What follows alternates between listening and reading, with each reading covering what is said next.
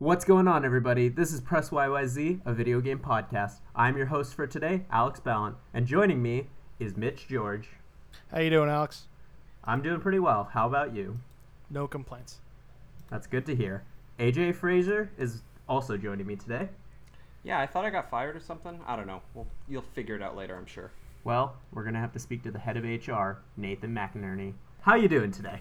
Not bad, not bad. I'm uh, been revising the HR binder, getting ready to um, figure out what we're going to do about Alex or AJ. Sorry. Names are hard. It's okay. Uh, I mean, you know, you weren't wrong there. He is an Alex. And speaking of Alexes, we have a third one. How you doing, Cozy? Euh, I'm doing okay. Je suis très triste quand on parle de la ananas sur la pizza. I have no idea what you just said. Something about pineapple on pizza. He doesn't like the idea of pineapple on pizza. Okay, well. Okay, perfect. I well, You're not the only one that speaks French. looks like we're all in agreement except for AJ, He's who on the right side of history. this will officially be his last episode. All right, so before we get into any news or anything, I'd like to ask you guys, what have you guys been playing, doing this week? I'm gonna start with uh, Cozy. How are you doing? Uh, I'm, What have you been doing? Well, I'm really happy that uh, you asked me what I've been doing this week because I've been preparing a super special, awesome little project that I am proud to unveil right here and right now. Well, technically, by the time that this podcast will get out to everybody, this will be old news because I'll have shared it on social media. But uh, on Monday, February the 17th at 9 p.m. EST on my Twitch channel, twitch.tv slash kozibearlive, K-O-Z-I-B-E-A-R-L-I-V-E, I will be hosting the first ever Cozina for Kinda Funny Direct, a short Nintendo Direct style presentation where yours truly will be talking about myself, my past connections to Kinda Funny, and why I want to be Kinda Funny's next up and comer. That sounds really exciting. I can't wait to see what you've got. Yeah, so if you're listening to this, chances are it's out on Sunday. It's still not too late to get go over to my channel, bookmark it, uh, subscribe to it, or maybe just follow it if you don't want to give money right away, and be ready to listen to my thing at 9 p.m. EST or 6 p.m. EST if you live on the West Coast. 6 p.m. PST. Fair Sorry. enough. And so, have you been playing any games? Watching anything interesting? Oh yeah, that's right. Games. Sorry about that. Yeah, this is a video game podcast. Uh, I mean, I'll, I'll keep this quick because I feel like I said a whole bunch uh, right here and right now. Um, I've been playing a lot more of Star Wars Jedi Fallen Order. Uh, that game, I'm really tremendously enjoying that game. Uh, I will say I am on Kashyyyk right now, and I am beginning to feel some of the bugs and glitches beginning to crop up, but so far nothing too bad. Uh, I got recently back into Pokemon Emerald. I never fully completed the Battle Tower in that game, and I've been going at it trying to complete some of the more harder uh, facilities in there. So the Battle Frontier, then, not the Battle Tower specifically. right? Well, I, I've not beaten the Battle Tower specifically within the Battle Frontier, but correct, the Battle Frontier as a whole. the Uh, Pokemon other talk stock starts Yeah. early. Let's go. Yeah, the other two facilities I've not been are the Battle Factory and the Battle Arena. They're both pretty challenging. Um, but I'll save some more Poke Talk for later uh, because I want to also mention that I recently started up Bioshock 1 Remastered.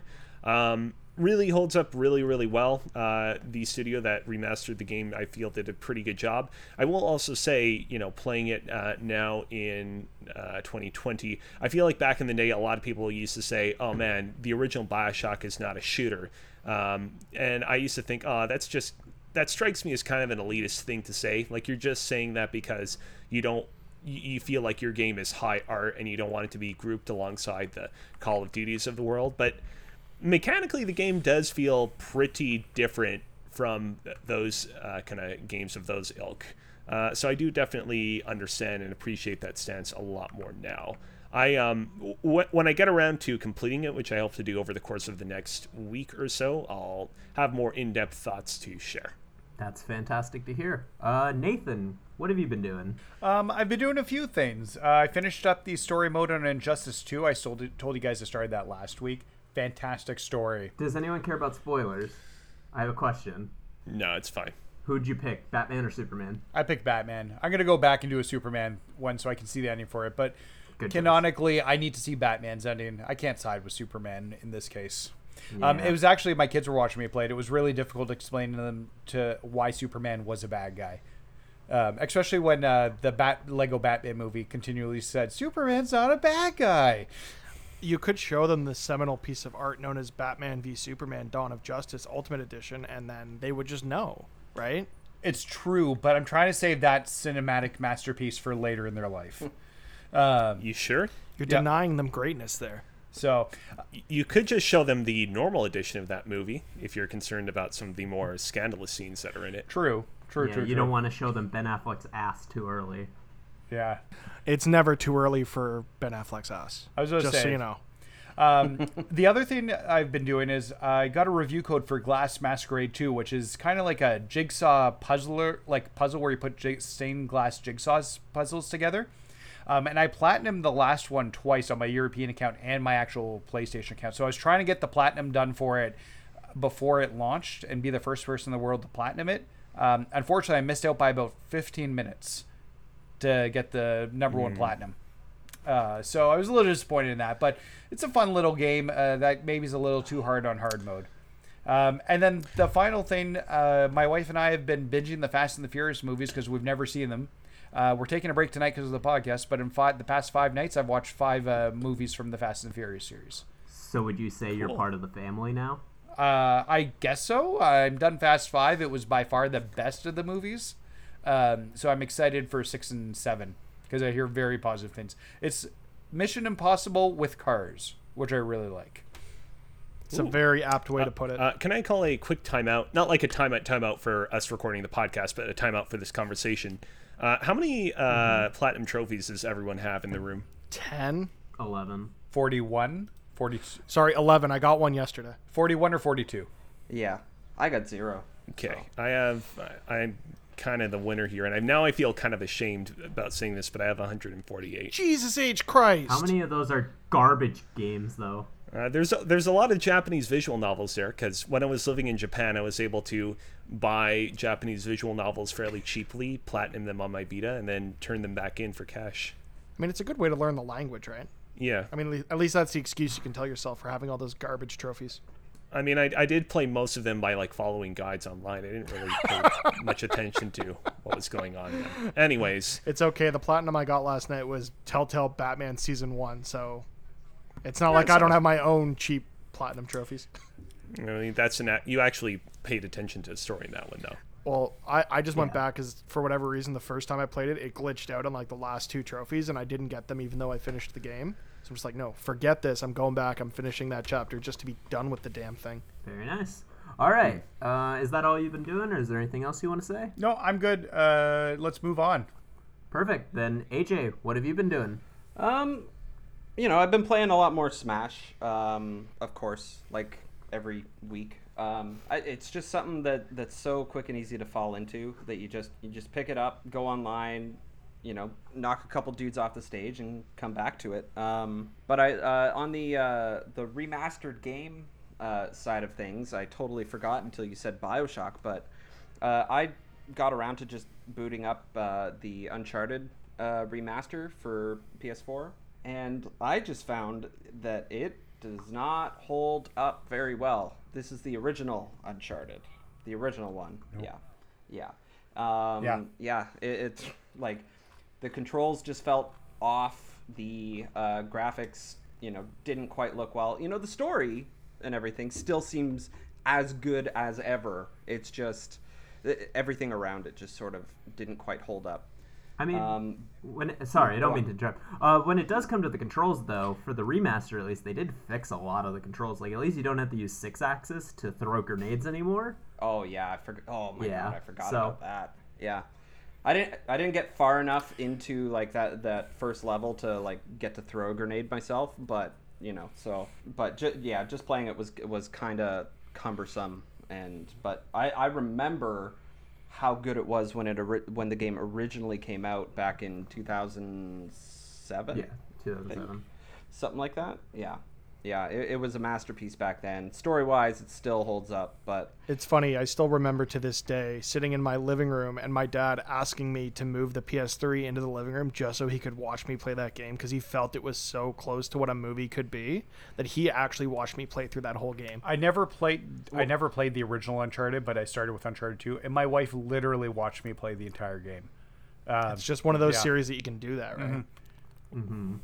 Absolutely. I uh, I want to uh, like play through the original Uncharted uh, at some point in the future because that game still ranks very highly for me. I I'd say it at this point in time, given how the tide has turned on that game, I'm almost like an apologist for Uncharted Drake's Fortune, and I'd be interested in seeing having a maybe a quick little discussion on where that game ranks today after I play through it again. I just found like uh, like even in more recent months, like I, I went back to the uh, one on uh, PS Vita, and I found even that one, even on the small Vita, um, it's it still felt a lot better than the original Uncharted, even if it, in its remastered state. But that was just me. I think one day when we do a hot takeoff, which we're talking about is for a future episode at some point, Uncharted being the worst Uncharted is not going to be a hot take. That's that's fair. That's fair. I, I, I never said it was the worst. I'm just saying it was. Uh, it doesn't hold up like I hoped it would. Um, and then the the other thing that um that I did is I I just decided to watch the Justice League movie. It was fine. I didn't hate it. Um, the last time I saw it, I saw it on an airplane, so I wasn't paying that much attention. I paid more attention this time. Really noticed the uh, Henry Cavill's face this time. Um, I mean, yeah, they, they fumbled that whole universe hmm. there. It's two. It's two distinctly like it's two distinct movies in one movie, and it doesn't make any sense. Absolutely, Yeah. absolutely. I really wish that we do get like I know it's never gonna happen, but I really want the Snyder cut if it ever does come to fruition. Because then at least we'd have Man of Steel, Batman v Superman, and Justice League all feel like a cohesive unit. Like, yeah, they're all gonna be kind of shitty, but at least they're all gonna kind of feel like they're a part of the same universe. Where it's like you don't get this drastic difference between Batman v Superman and then Justice League. Yeah. Wait, are we saying that Man of Steel and Batman versus Superman are bad? They are horrifically awful. What? No, they're great. Man, Man of Steel's okay. Man of Steel. Man of Steel is not good. They both have their redeeming They are qualities. both not good movies. Henry Cavill's a good Superman. He's a good I Clark didn't Kent. say he wasn't, but he also gets to either say nothing or say garbage dialogue. Yeah, similar to Uncharted. Some of the some That of is it, true. the outside bits of it, don't quite hold up. All I'm gonna say is Zack Snyder hates Superman. Oh, And now moving on, Mitch, what have you been doing? So, with the Oscars being this past weekend, uh, my fiance and I sat down and binged a few of those films in anticipation of the awards. So, we went through uh, Marriage Story, The Two Popes. Uh, what else did we watch? I think we watched a couple others, but they're escaping me at the moment. Um, but from a games perspective, uh, I actually dabbled a bit with Pokemon Home when that released yesterday. Oh, very nice. So, for those who are unaware, even though I talk about Pokemon on the show every week, uh, Pokemon Home is a new companion app to the mainline Pokemon games that allows you to move any Pokemon from previous generations into your current gen games on the Switch. And I, for the life of me, could not get this stupid app to work on my phone last night. It took me a good hour to figure out why I couldn't log into this stupid thing. And you want to know what it was? Too many people The- trying to log in at once.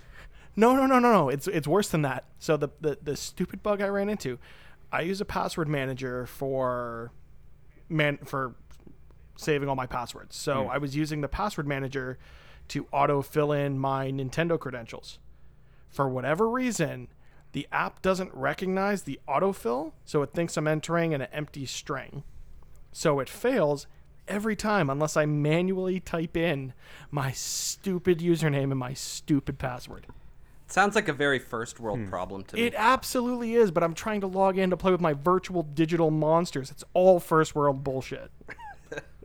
but it's just stupid that I had to go to Twitter and find someone buried deep inside a Twitter thread say, "Oh yeah, just do this." The hell. Ah, well, e- either way, I played around with that a bit. The trading mechanics, having that all available on my phone is pretty cool. All the box management and stuff is in the Switch app, which is fine. So yeah, I'm I'm pleasantly surprised by it. I'm probably going to keep messing around with it because I'm a sucker for everything Pokemon. The other thing that I was able to do this week was get into the xCloud beta. Specifically, and this was only announced and released today on iOS. Hell yeah. So I've been messing around with xCloud on the on my phone and on my iPad and AJ was right. It it totally works. I don't notice the lag. I get I still get my ass handed to me in Halo, but I, I blame myself and not the controls or the latency. It, it it works. I'm I'm flabbergasted that it works as well as it does. It's crazy. Yeah, so I've I've had uh, access to XCloud for whatever re- like I live in Canada. I've had access to the American version of XCloud, which I would have to access through a VPN and blah blah blah blah blah for for months at this point. And you know that made me a believe a believer, even in things like Stadia. Right, the technology works. Right, as long as as long as you don't have you know data caps and limits on speed limits and stuff like that. But um, yeah, it, it it's absolutely phenomenal um, how one to one it pretty well feels. It's just a matter of like, yeah, you, you have to adjust to like a smaller screen if you're playing on a phone, but other than that, So- it's great. So I did I did try to mess with that where I tried to plug my phone into my TV because I have an HDMI adapter for my phone. and It didn't work. Ah, I was very disappointed when that didn't work, but I'm sure that there's there's some bit in the software to block you from mirroring the screen or something. yeah, I've had I've tried to uh, like you know, like cast my screen to my uh, Chromecast on my TV and everything, and yeah, that still didn't work. Uh, what uh, controller are you using for it? So I was using a DualShock 4, mm-hmm. Playing Halo with a PlayStation controller. How cool which is that? felt it it well it was cool except for the fact that the way that the buttons are mapped, I'm constantly having to take my thumb off the right stick. Offset Um, yeah. sticks is the correct orientation for control sticks on a controller. I that's the I one agree. thing I hate about the, the DualShock 4. Any PlayStation controller, they can go die in a gutter if they don't flip that, which I know they're not going to for the PS5. So I've got a I've got a friend at work who's got a plethora of Xbox One controllers. I'm just gonna borrow one off him and, and buy a cheap mount and mess around with that. Make sure he uh, doesn't give you like one of the old Xbox One controllers because they didn't all have Bluetooth originally. Ooh, good call. I'll have to make yeah. I'm gonna I'm gonna text him after the show and just make sure he he gets me a, a recent one. Yeah, I know he just picked up an Xbox One S all digital over the holidays, and now with this working as well as it does, the next time that thing's on sale, I'm I'm buying it. I'm I'm in. Like I didn't. I thought about. I I was already thinking about picking up an Xbox to have more content to talk about for this show, but they've proven it works. Like if this works as well as it can, moving forward at scale, I'm I'm blown away. Yeah, absolutely. Way better than PlayStation now. wow. And honestly, getting an Xbox now, like you don't even have to buy any games for it. You could just get XCloud, Game Pass, and you're set. Yeah. That's all I was gonna do. That was my plan. Uh, and then the next game I was I've been playing, which is a little game, a little indie game that was on sale on the Switch that I picked up called Yoku's Island Express, which is part Metroidvania, part pinball, which doesn't sound like it should work, but it's a really really fun little tight experience that I'm I'm gonna I'm gonna probably finish over the weekend because I have a road trip coming up, which means I'm playing a lot of Switch games. Uh, but yeah, really enjoying it. The mechanics are solid. The pinball works it makes sense within the world and the story they're telling. It's great. So, Alex, we I know we've all been talking. So, how's your week been? What have you been up to? Um, it's been, you know, actually kind of more relaxed than normal, which is pretty nice. Um, so I've been continuing playing Hollow Knight. Um, it's just like there's not much more I can say about the game. Like I'm, I am enjoying it, but I am still getting like thrown against the wall of like, where the hell do I go? I'm getting really frustrated, and I've even resorted to using guides, but it's kind of hard with like the non-linear structure of it. Of you just kind of like go to whichever area you want to try to explore and then you kind of hit the roadblocks of like oh i can't go over there yet because i don't have i don't have whatever power up that i need to get over there. So i've just been kind of like walking around in circles for a lot of the time that i've been playing it as of uh, as of late. But uh, i have been also playing because in one month doom eternal comes out. I restarted doom 2016 and i just I have to say it is my favorite game I think ever. I love Doom 2016 so much and I play it at least once a year since it's come out. So, you know, only like 3 years, but still it's one of my favorite it's one of if not my favorite game ever and I will continue to play it until I die. So there are there are two major games releasing on March 20th. Mm-hmm. I would bet you that Animal Crossing will sell better lifetime than Doom Eternal. What do you think? I could agree with that just because I think Animal Crossing. I mean, the Switch is like huge, and I think it's going to be one of those like. I think it's going to be a system seller for the Switch, That but I don't think you should discount Doom Eternal. Like, I But- think it's I was gonna say Doom Eternal is cross-platform, so you've got that's that install install base across. PS4, Xbox One, Switch, and PC, and Stadia. So what do you, what do you think? Who's which which one lifetime you think is gonna sell more? I still think it's going to be Animal Crossing just because I think the Switch install base is so dedicated to those like first party Nintendo games. Like the fact that I know it's Pokemon, but Pokemon has sold like 16 million units, which is insane. Like, Because it's a great game. fair enough. I don't I don't have an opinion on it because I haven't played it, but like I just think the attach rate to first party Nintendo games is so huge that I think it's going to sell gangbusters regardless. Uh, but yeah, so been playing Doom. I love it. It's my favorite. It's it's so good. It's the best first person shooter I've ever played. But I've also this weekend went out and saw Birds of Prey, or Birds of Prey and the Fantabulous Emancipation of One Harley Quinn, which they have now changed the name of the movie. It's Harley Quinn Birds of Prey now. Yeah, which is also not a good name. Why didn't they just say Harley Quinn and the Birds of Prey or something like that? Like, why does it have to be? So my understanding is that's for ticket sales. It's not like a permanent change to the movie, but it's for when people are buying the tickets, they want to have the name different in it, so that Harley Quinn's right up front. I, I have ah. three words for you, which is why they made this change, and that is search engine optimization. The initial name just doesn't make sense when you go to Google or type in it in or whatever. So throwing Harley Quinn at the front makes it again, it is about that character, like what Nathan said, and it does make it a lot easier for one people to search for it because you know they're going to go to Google and say, "Oh, I want to see the Birds of Prey movie." Okay, do you want Birds of Prey? Do you want Birds of Prey the comic? Do you want Birds of Prey the box set? I don't friggin' know.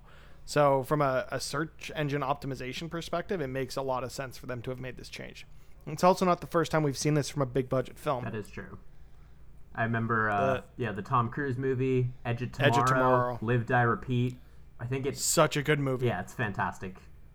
I am really sad that it didn't do well. Just like how Birds of Prey is not doing super well in comparison to the other DC movies. I honestly wouldn't be I wouldn't be surprised to see it jump up significantly in its second weekend just from this name change. Like people are going to be able to find it. I think it's going to be that and word of mouth because Yeah. the movie's pretty damn good. I really enjoyed it.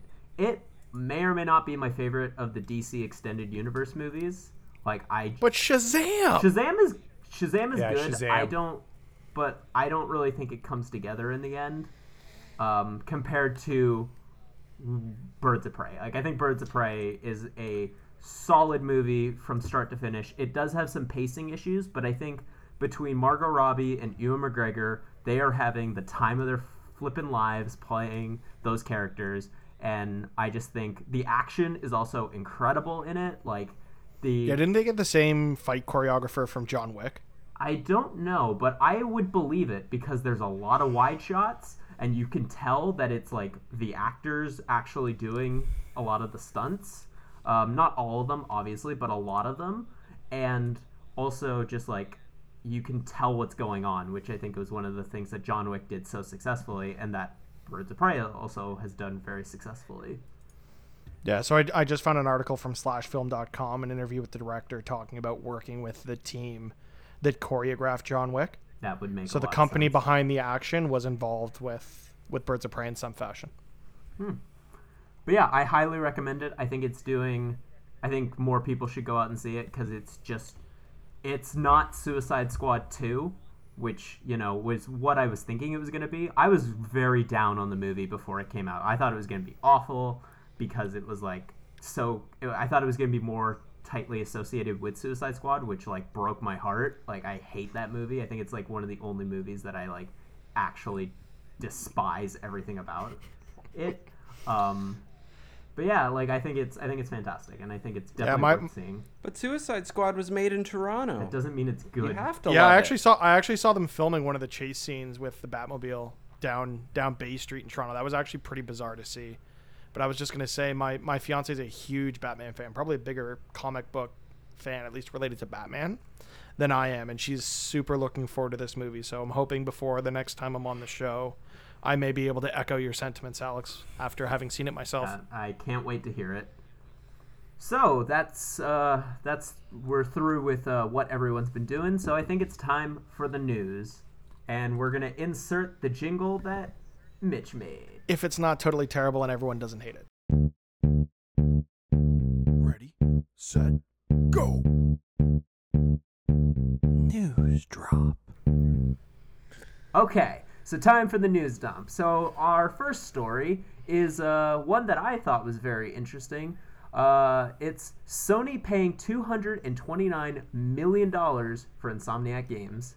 Uh, last, uh, what was it? Last August um, of 2019, that Sony purchased Insomniac Games, which uh, are obviously known for Spider-Man PS4, for uh, Sunset Overdrive, the Ratchet and Clank games. Like they're a very well-known. They were a very well-known like independent studio that then worked very closely with Sony, and it just came out today actually how much Sony did pay for for uh, for Insomniac, which is again 229 million dollars paid out mainly in cash. The article we're looking at is from GamesIndustry.biz, Brendan Sinclair.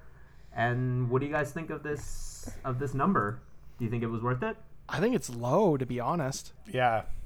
Like there have been some other major studio acquisitions that, like, Ra- I think Rare was purchased by Microsoft for more than this, and like there, there are a few others that I can't really think of off the top of my head. Nathan, can you think of? Look, Yeah, Mojang was purchased for billions by Microsoft, wasn't it? Like two billion. That's what Notch got in the end. Yeah. Yeah, th- this is low on the studio acquisition side, um, and I'm curious why it's so low, considering they came out of a huge banner with Spider-Man um, to the team, uh, and they've got a good list of IPs as well because they own at Ratchet and Clank.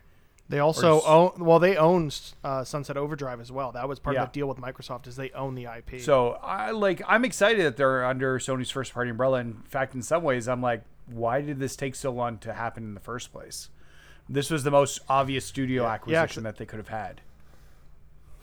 because I think Sony worked with like they only published for Sony systems for probably the first what I think in the article it said 18 Yeah. years of its existence, from things like Spyro, Ratchet, Resistance, and now Spider-Man. But Yeah, it wasn't until 2012 where they published uh, Outernauts for Facebook. Yeah, and I was to say they had Fuse with, that they did for EA, which was a big bust. that game looked so good Oh, when they first announced it. Like it, it looked like it had Sunset Overdrive vibes really, re- like way before they even considered that game. And then EA probably just came and be like, "No, that won't sell. Give us generic army bland dark third person shooter."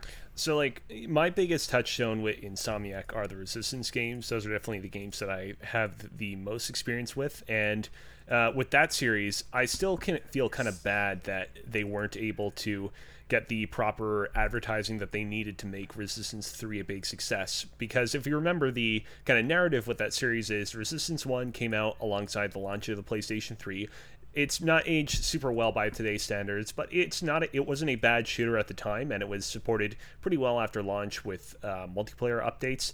Resistance Two came around, and it kind of homogenized the experience a lot. It went from being about a solitary man's journey to save the world to like a kind of big, broy military shooter. It removed the weapon wheel, which is basically the ability to hold up to like a dozen weapons at any time, and made it so that you could only hold two at any time in the vein of shooters like Call of Duty, and tur made a lot of its gameplay very kind of turnkey in terms of, well, I guess at this point you need to get the rocket launcher to defeat the big bad enemy.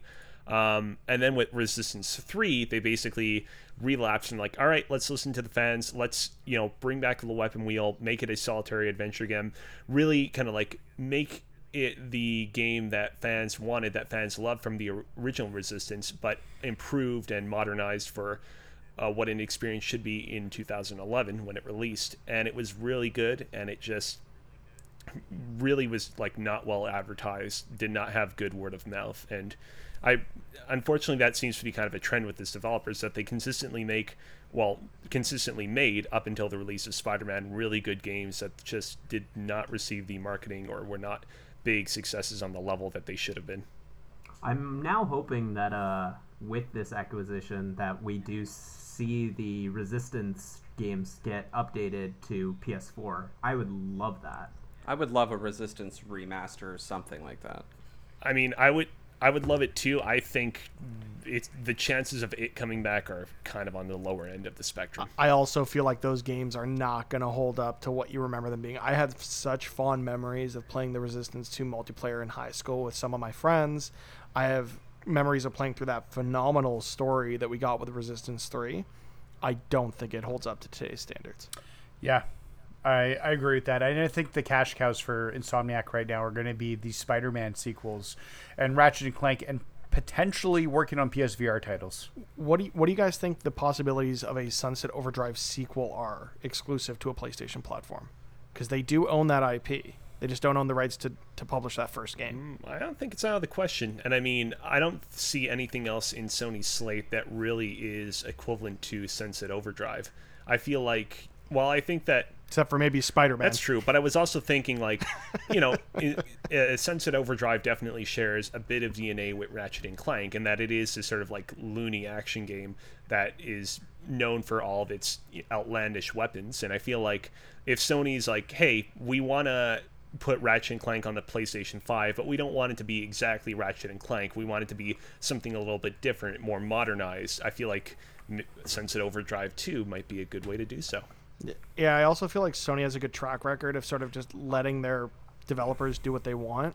You look at someone like Bend Studios or um, Media Molecule getting the amount of time that they had to make games like Days Gone and, and Dreams, and we all know that Days Gone didn't necessarily connect with a lot of players. There were some some hiccups to that. We don't know how Dreams is going to measure up, given that it's the early access release has already happened. The full game releases uh, on February the 14th.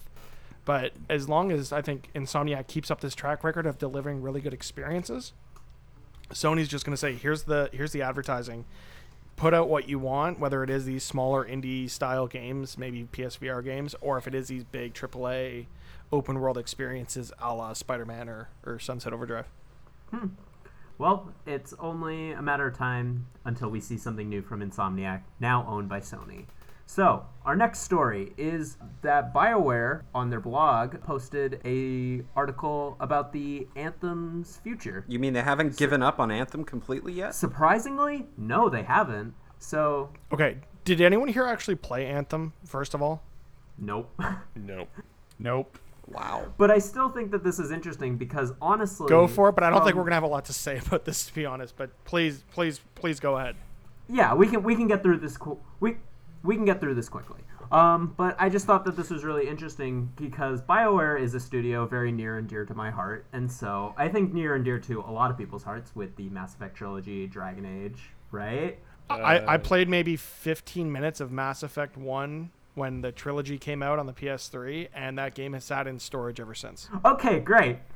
I mean, I liked Mass Effect. Sorry, I I had a bit of a brain fart when you said that. Yeah, Mass Effect 2 and 3 love both those games. Great series. Say the first one does not hold up, at least when I played it a couple years ago. I never played Mass Effect. That's uh very surprising. They are very much worth it. Unfortunately, there's no real way to play them right now except for on PC. I, I was gonna say it. It wasn't that surprising because Mass Effect originally only released on the Xbox. That was a, an exclusive for the first three or four years of that game's release before it got ported elsewhere. yeah, it wasn't so- until Mass Effect 2 came out that they re- re-released one on PS3. Yeah. Either way, back to Anthem. That's how uh, memorable that game was. Uh, that we just immediately went off track. We just we just immediately remember everything that came before it. Yeah, so uh, Casey Hudson, who is the studio manager for BioWare Edmonton, uh, released a blog post today, uh, sort of talking about what Anthem's future is going to be. And basically, it, like, to sort of summarize it, um, they spent the last, like, the first year of Anthem's release just kind of, like, fine tuning it and trying to, like, fix a lot of the bugs and sort of problems that the game was having. And so now they're, they're, working towards uh, having a more fulfilling end game, which is kind of like with these games of service is like a huge deal. Um, and they're trying to just they're not giving up on it, which I think is the most important part about this whole blog post is that as somebody who might enjoy Anthem at some point, and uh, for the people who do enjoy it right now, that there will be content in the future. So Yeah, uh, I just want to say quickly, uh, tertiary to this discussion. You know, earlier you brought up Casey Hudson. He, you know, somewhat famously left Bioware and then came back midway through Anthem's development and possibly helped, you know, steer that ship as rightly as he could at the time. Um, not too long ago, Mike Laidlaw, who was the longtime creative director on the Dragon Age series, um, left uh, BioWare to go and join up with Ubisoft. And just a few days ago, well, uh, about a week ago at this point, he actually departed Ubisoft. And I wonder now if he's going to go the same route as Casey Hudson and return to BioWare as well to help break the ship.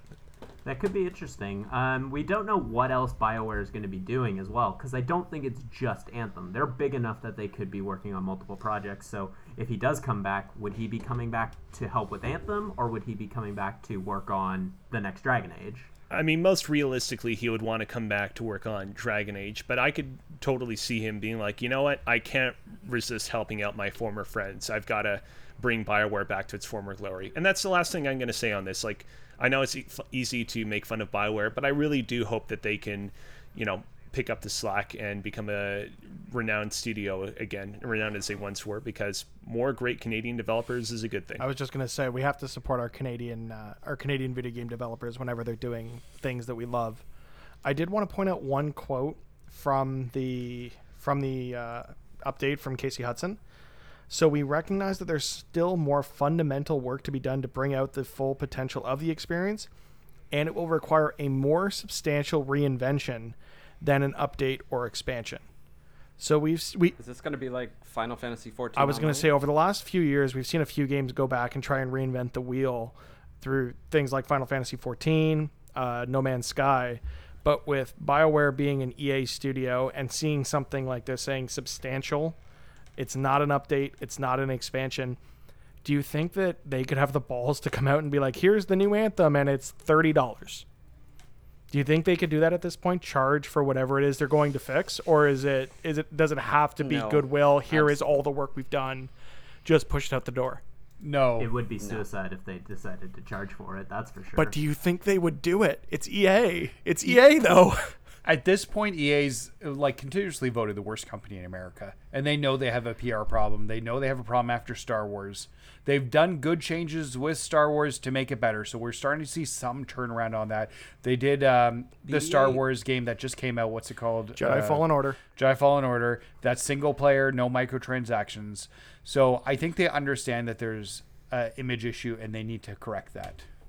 They also did, with uh, Dice at least, uh, spent the last two years fixing Battlefront 2 in Yeah. a lot of uh, fundamental ways. Probably not on the scale that it seems to be uh, referring to with the with how they're gonna take Anthem, but still, like Battlefront 2 was a lot different when it first came out to where it is now. Yeah, I've really been meaning to get back to Battlefront 2 because I really enjoyed it when it first came out. I really actually enjoyed the single player they added with the game, but the multiplayer just didn't get its, its hooks in me. So I, that's one I kind of want to go back and sort of rediscover to see what changes they've made over the last couple of years.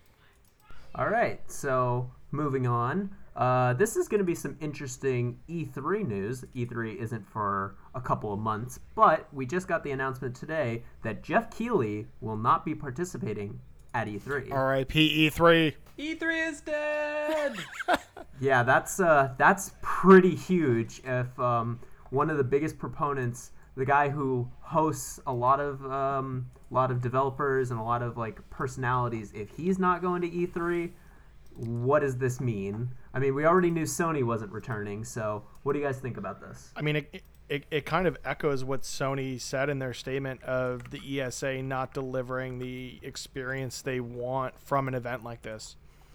We did see earlier this week that Sony announced that they're going to have The Last of Us 2 playable at PAX East at the end of February. So for anyone who's heading to PAX East, be sure to check that out. And it seems to me like Sony just wants to get their product in front of consumers. Keighley last year pushed really hard during the Game Awards for the um, whatever that promo was on Steam where you could demo a bunch of games or something. Was that Game Awards or E3? I'm I'm forgetting. I'm now. pretty sure it's Game Awards. yeah. I know what you're talking about. Yeah, so it, it feels like he also wants this to become more of a, a consumer driven fan event. And if the ESA is still you know, dragging their heels on trying to keep it an industry businessy conference, I I can, can I can see a conceivable future where E3 does not exist, at least in the form it has over the last decade. Yeah, I suspect that it will always exist in some way with the name being so recognizable to gamers, but I do think that they are going to, with a lot more people starting to pull out, like even personalities, um, that we're going to start seeing, hopefully, those fundamental changes that everyone's kind of looking for.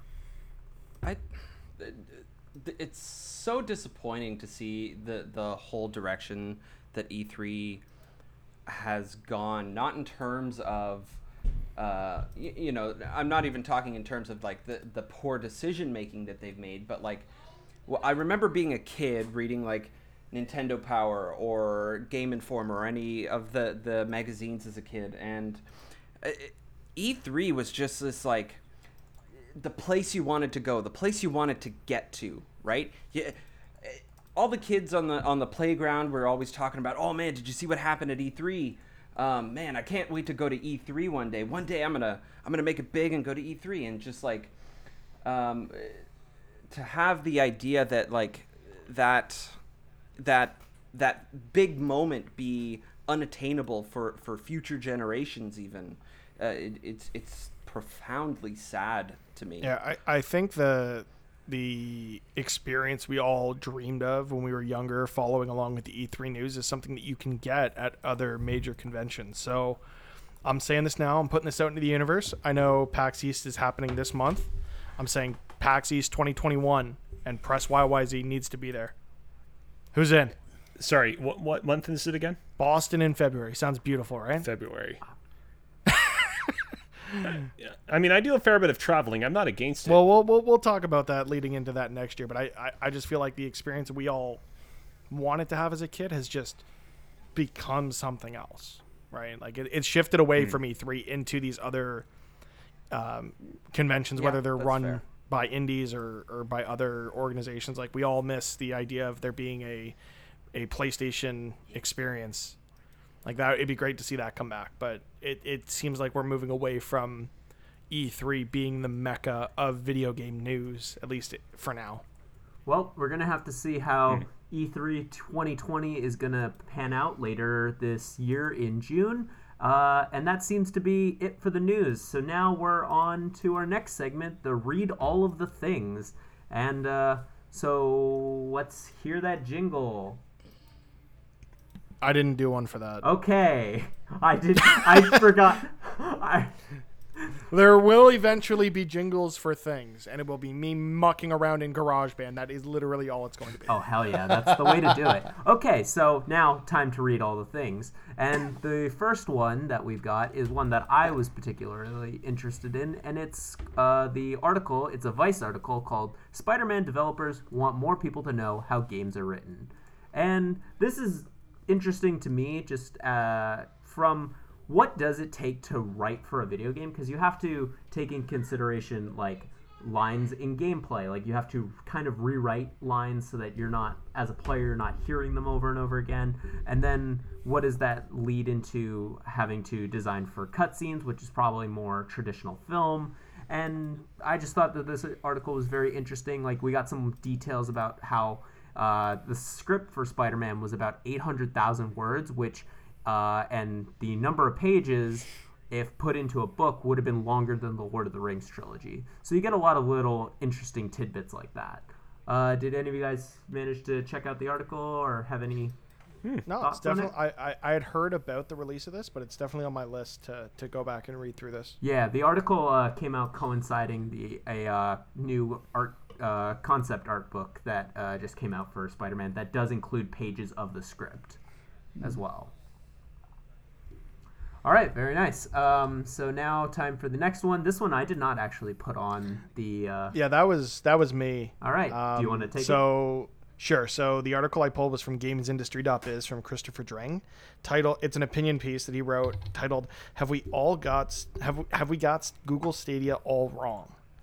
Which I know we're all pretty major video game enthusiasts and we've dabbled in some of these cloud technologies, but ultimately, he he argues that these technologies are not for us. We will go out and buy the next console. We will upgrade our stupid expensive gaming PCs, but it is for my buddy Chris who isn't going to go buy a next gen console, but he may want to play Doom Eternal. He may want to play Cyberpunk, and he will just go to one of these services and pay whatever it is and play the game right then and there. No disc, no wait, no download, no nothing. He will just have access to these. And I thought it was a really interesting take on the whole race to the cloud that we're seeing right now between Google, uh, Microsoft. Now Nvidia's gotten into the game you have to imagine Sony's going to rebrand, rebrand or, or revamp PlayStation Now for next gen and do something interesting with that Gaikai acquisition. So I just thought it was a really interesting read, and I uh, recommend anyone out there go and, and give this a give this a click, give it a read. It's really interesting. as as as somebody with Stadia, um, I had kind of a similar moment even with my Switch today. Right, so just you know, I, I I tried to imagine what child me would have thought being able to play Smash Brothers on a handheld. Like imagine a like a, a GBA Smash Brothers or something like that. I know there was like a Flash game years ago that just hit me like a ton of bricks. But um, yeah, no, I, I totally get it. It's it's definitely for somebody who doesn't just want to sit in front of their TV and wants to take their games, be able to play their game anywhere for sure. Yeah, I think a lot of it too is just being able to take convert or to convert consumers who are not gamers now in a traditional console sense, and bring them to those experiences, in a way that mobile has done by reducing barriers to entry. I think cloud is that next barrier. Like if when I go into work tomorrow and talk about how great xCloud is, people who don't have a system are going to be interested. So I just thought it was interesting to to read through that. Absolutely. Very nice. All right, so that is done with Let's Read All the Things. And so now, next segment, which does have a theme, I remember. I remember listening to it. It's Rain and Deals. And so, No, no, no, no, no. I didn't do anything there either. what the fuck?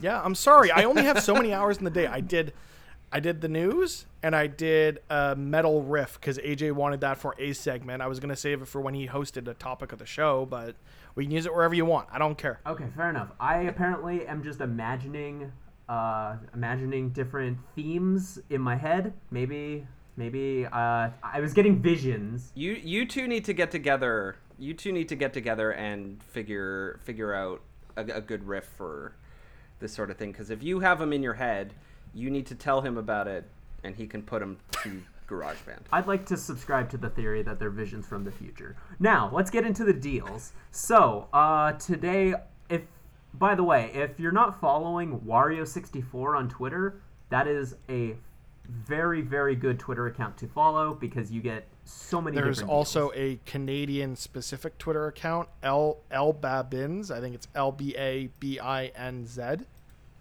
L Babins, Oh, however you want to pronounce it, and he does a lot of very Canadian focused deals, whether it be Amazon.ca or Walmart or these digital deals with the appropriate currency values if you are Canadian. Oh, that's actually really So that's interesting. d- uh, I'll I'll link it to you after the show, Alex. Yeah, but that's please. that's where I pull most of my deals from. Okay, I didn't actually know that. Yeah, I because I, follow Wario, so.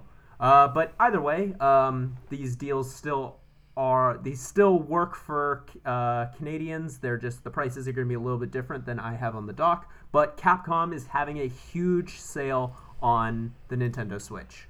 Uh, Phoenix Wright, Resident Evil 4, uh, Resident Evil, Resident Evil 0, Resident Evil 5, and Resident Evil 6 are all on sale, ranging from $14.99 to $19.99. That is the US price, though. Um, Resident Evil Revelations, Resident Evil 2 Revelations, Mega Man 11, Mega Man X Legacy Collections 1 and 2, and Mega, uh, yeah, and Devil May Cry and Devil May Cry 2. They are all on sale for pretty reasonable prices that you would get on the Switch. So you had omitted having Phoenix Wright on this list when you put the doc together, and that was a travesty Oh, because I'm that is sorry. the one game from that sale that I actually did buy and plan on starting this weekend on that aforementioned road trip. I didn't see the tweet. I'm sorry. Well, I don't know if I got that from the tweet. eh, it doesn't matter, but Regardless. honestly, like that's a game I've wanted to get to, and having it like at least in Canada was 19.99. It's 14.99 in the U.S. So if you are following the U.S. based currency, to get three games of that quality for five bucks a piece is just stupid value. Yeah. Is there any? I mean, I definitely. I've never played either of the Devil May Cries, and I well, I played Devil May Cry Five, and so I was thinking about picking up uh, either the first one. I've heard two is not very good, but I've been thinking about picking those up on the Switch. Uh, I mean, I, I will say, uh, Resident Evil 4 at twenty dollars does feel actually kind of oddly overpriced, considering how long this game has been out and how many different systems it's been ported to. But that game is, you know, very much still a classic. So, I, I as much as I wish it would be cheaper, I suppose that twenty dollars isn't that bad either. And I think also just the fact that you're getting it on the go is kind of a huge selling point, and I feel Yeah, of like it justifies that price for me specifically. Yeah, I haven't played through that hmm. since the PS2 port from the GameCube, so that's something that I'm with Cozy though. I'm gonna wait for the price to drop a little bit more, but that's one that I do want to pick up eventually when I don't have so many freaking games on my backlog to play. Fair enough. So I, I played it on the GameCube when it came out, and I actually didn't like Resident Evil 4. Um, oh, interesting. I'm one of the. I just never found the gameplay great because I had to s- stop to shoot all the time, and that got frustrating. Um, and maybe it was the difficulty curve. I know they come out with tank controls, which I didn't really like with the Resident Evil series beforehand either, but it just never clicked with me. Were you somebody that had played the Resident Evil games before going into four? I played a little bit of three when I got my PlayStation One, because it was very late to get my first PlayStation. I was an N64 kid before I figured out that that was not the way of the future. um, uh, so I had to catch up on a lot of PlayStation games. So I bought play, uh, Resident Evil 3 Nemesis, and I just couldn't get into the tank controls. It was just so terrible. Um, and I was excited about 4 because it looked great, and it just ne- something about it never clicked with me, and I'm not sure what it was. I mean, I'm curious. Did you also play any of the Dead Space games? No, I've not played Dead Space. In, in all fairness, I don't love horror games typically. I mean, I feel like the the first couple of Dead Space games. eh, I'd be interested to see what you think of those games because I feel like they th- they're still what made kind of Resident Evil 4 great, but they give you a little bit more mobility. You don't have to constantly stop to shoot in those games, mm-hmm. and I feel like for that reason you might actually get a kick out of them. Plus, there was some jerk who just came out of nowhere and ripped my head off with a chainsaw all the time, which I thought was not cool. That just happens in most horror games. Mm. All right. Well, continuing on the discussion of the deals, this one is pretty pretty substantial. The Division Two. Wait, wait, wait. Be- Uh-huh. before you say that, who here has already bought this based on finding out that this promotion happened? I'm waiting till I get paid. Me, I have not. Oh yes, I've bought it. So three fifths of this cast took advantage of this deal, so you know it's a good one. All right. So, the Division Two, the full game, is two ninety nine right now on PSN, Xbox Live, the Ubisoft Store on PC, and Epic Games Store, uh, which uh, tr- uh, converted into Canadian is three ninety nine. So that is a hell of a deal. So if, if you put let's say hundred hours into that game, you're you're like the the the cost, like it it, it, breaks my brain how little you're paying for this experience. Like it's it, it so let's say hundred hours, you're paying four cents per hour that you're getting out of this game, which is just like how can you say no? Yeah, it's pretty hard to not take advantage of something like this. I I hear you, but I just not into the division style bullet sponges that exist in that game. Have you played either of them? I played a little bit of the first one and it turned me right off. Okay, fair enough. Yeah, I think the first one was on Plus at some Yeah. point hmm. Because that's where yeah, I, I, picked know I up. played it on a free weekend on Steam at some point. I mean, I, I was just like getting headshot after headshot into these dudes, and yeah, you know, you're doing critical damage on them, but it's just eh, this normal ass dude taking bullets to the face, very sponge like. It just, I, it just, it just kind of pulled me out of the the potential immersion that that game could have had for me. can can I ask you guys a question about this? So with Ubisoft marking this down to two ninety nine, what's the incentive to buy an Ubisoft game up front? Because they regularly mark their games down to an extreme amount. Um, like I just bought the uh, Assassin's Creed Odyssey collection, like the ultimate with all the expansions and everything, for thirty five dollars, I believe Canadian, and it was normally one hundred and thirty. So I don't remember the lo- okay, sorry. The last time I paid full price for any Ubisoft game was Mario and Rabbids Kingdom Battle. Other than that, I can't think of a single Ubisoft game that I've paid full price for. Yeah, I think um I think mine would have been Far Cry 4 back in 2014. So, yeah, like I I mean I don't really see their games as like ones that are like the must buys, must buys even if they are like good games like just I don't know, like and like you were saying like them going on sale so frequently and also pretty quickly after launch they do kind of drop in price even just by like a little bit that I think the only reason you'd want to buy them is if you're like trying to be part of the conversation as like, you know, as is popularly known as. Yeah, I, I think looking at this as well as a live service game, if all of your friends are in there at launch playing this game, then you're going to want to be there to avoid like it's FOMO. You don't want to be missing out on the the experience you mm. could have with your friends. But in this case, with this sale being as good as it is, I okay, little inside baseball here. I, I came here to see if you guys would want to play this with me. I went to the kind of funny Toronto Discord. Uh, plug plug plug. Go if you're in the Toronto area. If you're a kind of funny fan, find us.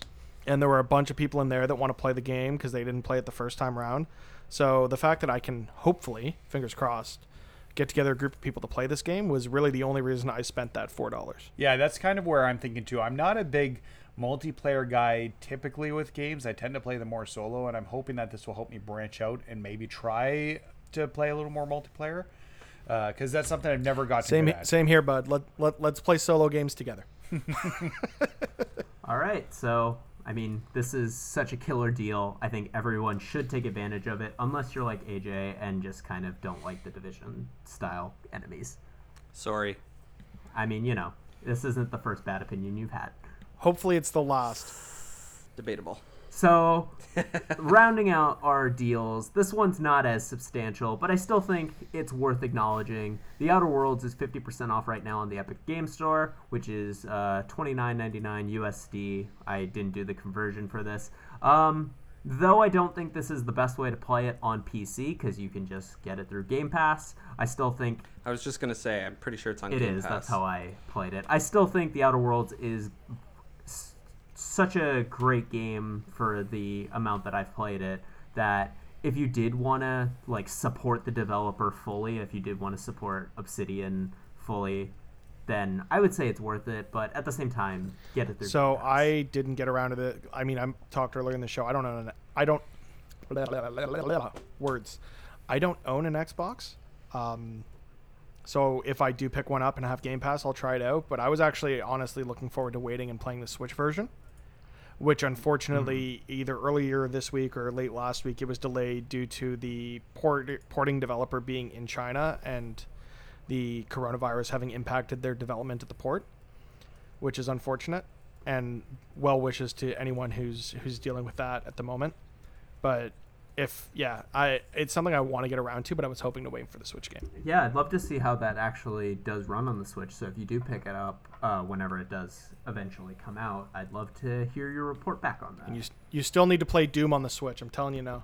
I have a could uh, something I'm not sure about. Um, in theory, could you just subscribe to Game Pass and then play it through this XCloud beta right now? No, because XCloud on iOS right now only supports the Master Chief Collection. Okay. Wh- I was just say, even XCloud regularly, isn't there only so many games it supports? Um, I know. Yeah, I think I think there there might be a limit on that, but I know you can also. They they also uh, brought the uh, like the the console streaming stuff. Not that you have an Xbox necessarily, but there there's there's a good handful of stuff that I'm pretty sure is also on Game Pass. But I don't know if Outer Wilds is one so of to tangent a bit, the XCloud beta on iOS does not support console streaming. Yeah. Okay. It's only supported right now on a- on Android, so that would also limit me. The fact I don't own the console would also be a limiting factor. But like I said, I'm a believer in the tech, so I'm probably gonna go, you know, vote with my wallet and pick up an Xbox. All right, and well, we'll be here waiting for you to see how you enjoy all of that. And that seems to be the end of the deals. Definitely check out those Capcom games and definitely pick up the Division 2. But now, time for the main topic of the show, which is the return after only one week hiatus of 5x5. And the topic for this week is the best video game protagonists of all time. Now, I've changed up the scoring system a little bit. So, let's just get into the specifics of how this game works, just in case you missed the first episode when we did this. Round one, we go round robin. Everyone brings three games to the table of, or three protagonists in this case, to the table. And then I, as the non biased judge, will list them accordingly. There are 12 slots, and I will choose. The top 10 get points. Uh, six through six through five or six through ten get one point. Uh, four and five get two points. Two and three get three points, and the number one gets five points. Round two, you get to choose one of your uh, one of your protagonists, and you get to argue why it should be higher than uh, someone else's, and then they get a rebuttal, and then I get to choose where that's going to land. Round three is going to be a lightning round, where there will be a random number generator. Everyone will pick one number, and I will give them a protagonist of choice, and they have to argue it. If they have not played the game, I will I will be merciful and let them choose another number. Then Boo. Boo. I am all right. Fine. Fuck you guys. All right. No, Fuck yeah. Let's go. no mercy. I, I for the record, I did not boo. All right. I will. I will remember you, AJ. There's more hilarity in making us Appreciate it. talk about something we don't know. That's fair enough. You know what? I'm I'm in it for the comedy. So, are you guys ready? Yes. Let's do it. All right. Play the jingle. Not yet. Did it five. Did it five. Yeah. Did it five. By five. There we go. I, like got it. you. Which doesn't All make right. any sense with the scoring system now, but I digress. It didn't make sense before, so who cares? Also true. I think we just have to keep the name and just say it doesn't Yeah, make sense. The name is catchy, so you know what? It works. Fine. Let's just say it's in beta, and we'll figure it out later. Just like Stadia. Okay. But um, Sounds great. Now, like beta. does anyone want to volunteer to go first? No? Cool. Mitch, you're first. I was gonna volunteer, so that works out. So the the protagonist I'm gonna. Oh, also inside baseball. Are we putting a time limit on these? Yeah, we Like should. we probably should. Uh, Okay. Yes. Okay. For round one. so we did a minute. I'd say even less than that this time around. Okay. Yeah. All right. Do you want to do? Let's do 45 seconds for round one. You got it. All right. Master Chief. All right. Yep. Master Chief. So, Master Chief, kidnapped as a kid, forced into service, experimented on, has his real tragic story. It's been expanded upon in all the single player games. It's one of the most iconic protagonists of all time. You can look at this character, you know it is Halo. This is the Halo guy. It has perpetuated into pop culture in a way that most video game protagonists don't. And for that reason, Master Chief's got to be one of the top 10, if not the top video game protagonist of all time. I like your reasoning. You have 10 seconds. Do you want to use them? That's all I needed. All right. It speaks for itself. It's Master Chief, baby. Fair enough. All right. Hail to the hail to the chief. Well, you're definitely playing to your audience, and I do appreciate that. Since since there's no one else on the list right now, Master Chief is at number one. So right now you are at five points. I'm not gonna recap every single time somebody gets added, but for right now, since it's the first one, Master Chief is number one. So, AJ, what have you got? What have I got? How about Link from The Legend of Zelda? The ultimate, uh, no, the ultimate cipher for your your your character. The the embodiment of courage, meant to strike down power, can team up with wisdom, and be ever successful. Um, throughout all the games, Link uh, has been a bit of a loner, just like me, and ultimately does what needs to be done to defeat uh, any evil which may come to destroy the world. That was unprepared. I could tell. Um, I I liked your argument. It was you know you you brought up like him being the embodiment of courage. I appreciated that. Um, though you didn't really talk about how much of an icon he is, which I think true. was one of the things that Mitch brought up that I very much thought was a solid point. So I'm not I appreciate your your respect yeah, there. I'm not just putting it because, you know, I'm not just putting it at number two, is where Link is going to go for now. Just because, remember, I am unbiased. This is Uh-huh. based on argument alone. So, I totally believe you. That good is sir. fair. but I, you know, I just had to acknowledge it because, you know, once again, I understand pulling to the audience uh, who's who's actually judging. So, moving on, Nathan, what have you got? Okay, so when we did our top villains list, somebody surprising came out at number one. So I'd like to throw somebody surprising out there for our top heroes. Batman. How is Joker surprising for best villain? Hey, don't interrupt. Well, in a video game. Fine. Um, so Batman is the best he, video game hero. He's been in over 20 video games. Unlike the Joker, who hasn't been in every Batman game, Batman has been in every Batman game. He's been in many great games, some bad ones, but we all have those hits and misses. But in terms of being a hero, he is always a hero. He always does what's right. He'll make the sacrifices he needs to make. And as far as iconic goes, Batman is more iconic and more visual to anybody that is going to look at video games or heroes in general. All right, that is time. Now, that was a great argument. I'm not going to lie. I really like that you brought up both the symbol that Batman is and also just what he does as the hero of his stories. And so, because of that, Batman is going at number one. You fucking kidding me? I think it was a great argument, and Batman is number one. If you got a problem with that, bring it up in round two. That's so, the plan. Got him. so we got one more for the first round of round one. That doesn't make sense, but that's okay. Cozy, what have you got? W- two words: Doomslayer.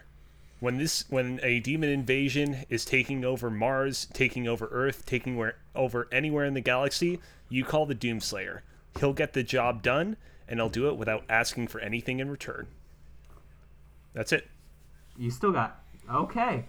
Short and sweet. You still have 20 seconds. I don't need it. Are you sure you're okay? All right. I'm sure. Wow. Wow, okay. You know what? I really like the way that you're going. I can tell that you're very passionate, but you're also keeping it short and sweet, just like the Doomslayer. And because of that, he is going at number one. Yes. And this is not just because I love Doom. It 100% is. I you promise. said earlier in this episode, Doom is your favorite game of all time. I mean, it's entirely coincidental, Mitch. You can't prove anything Yeah. here. I'll prove it in round two. Doomslayer, number one, and that is Cozy's pick.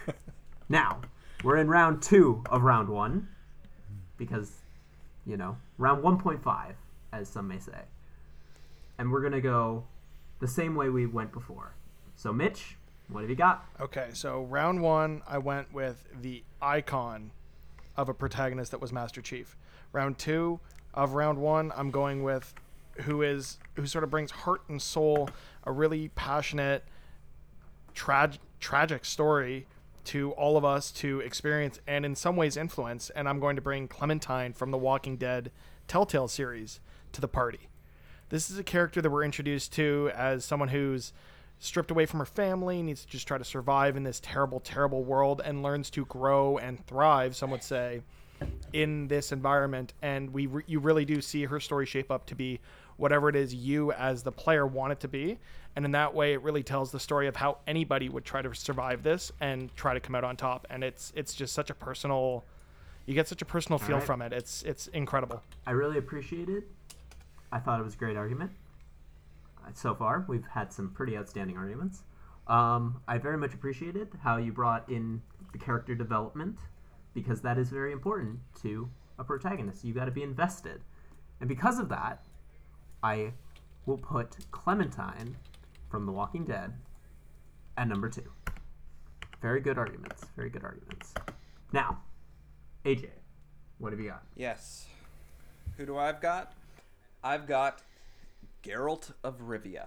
Now, most people in recent days might be more familiar with the Netflix show, but the Netflix show inspired a lot of uh, a lot of people to go back and give the Witcher series in general a, a, a second shot.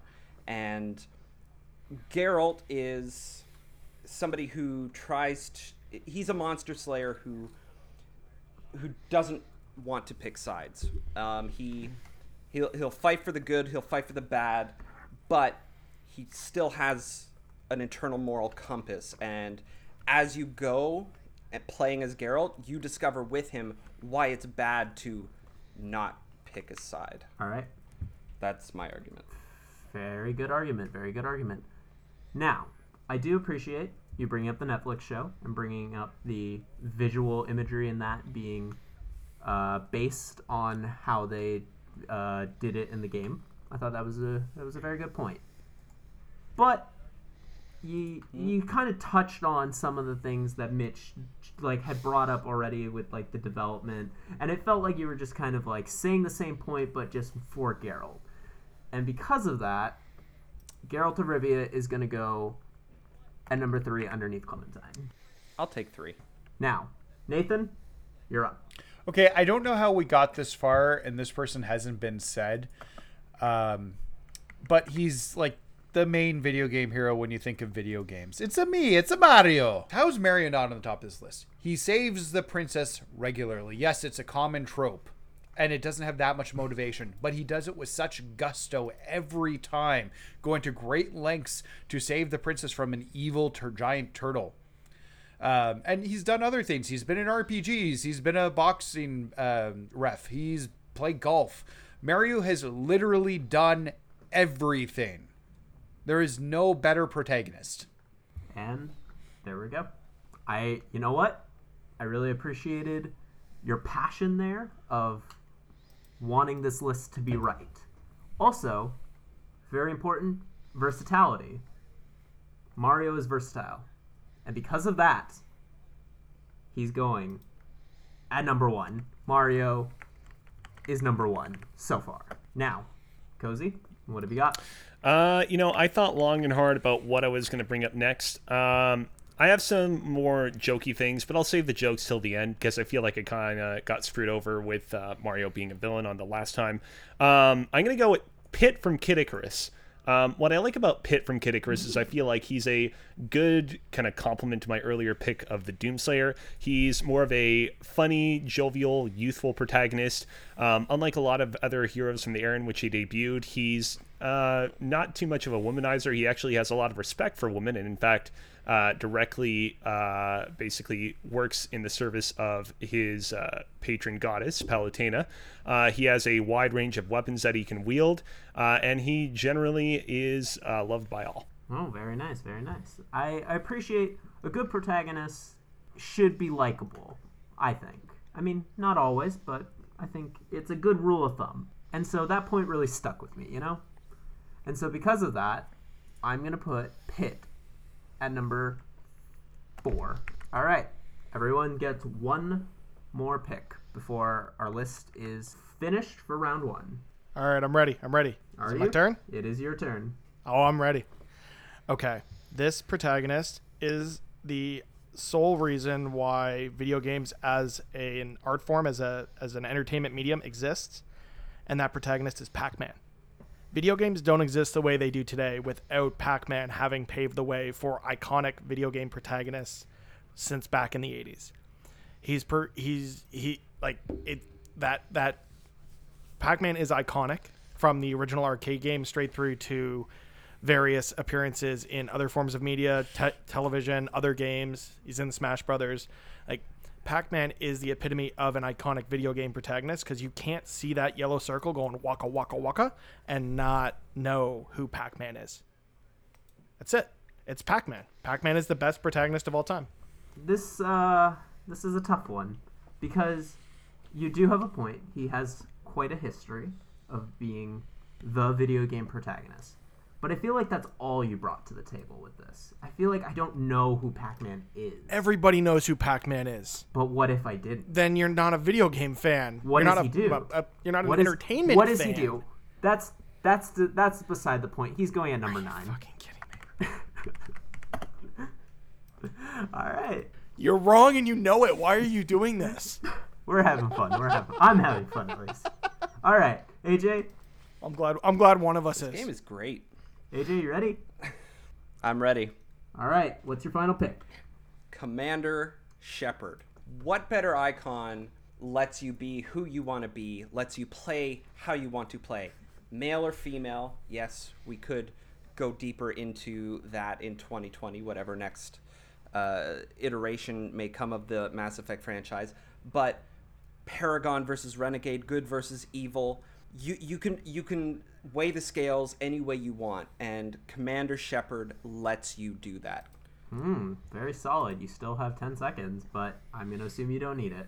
Absolutely, that's my Sounds argument. pretty similar to another argument. It was similar, but also he decided to go into detail about how specifically Shepard is versatile, which I appreciated. You are right, though, Mitch. I'm not.